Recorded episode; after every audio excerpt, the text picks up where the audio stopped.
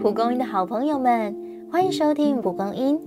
日本经营之神松下幸之助曾说：“不管别人的嘲弄，只要默默的坚持到底，换来的就是别人的羡慕。”因为年轻时的松下出身贫寒，去到电器工厂面试，每每被讥笑：“你一身脏兮兮，电器是很难的。”但松下没有因此放弃，多年后成为电器龙头。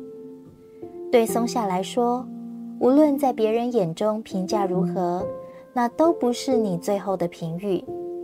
只要是对的事情，都有全力以赴的必要。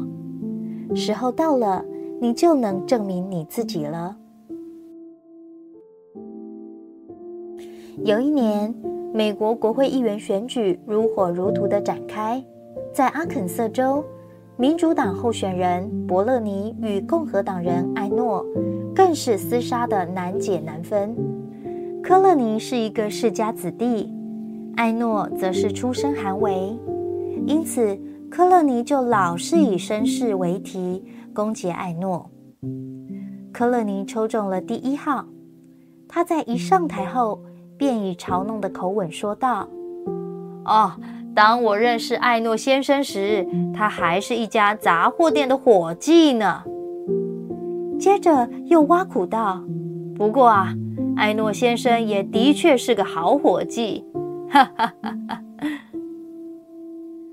各位，刚才科勒林先生所说的完全正确。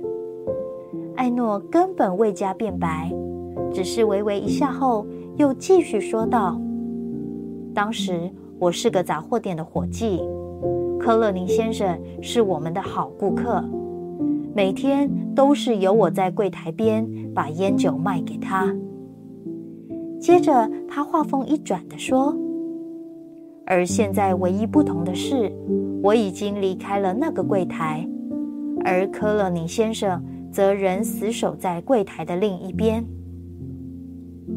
在大家如雷的掌声中，艾诺如愿的当选为众议员。有人已从过去走了出来，有人却死守着过去。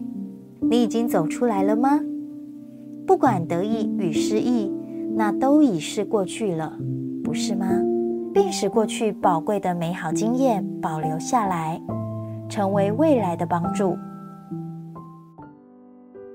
如果喜欢我们的故事，记得订阅，也欢迎分享给身边的家人和好朋友。我们下次见。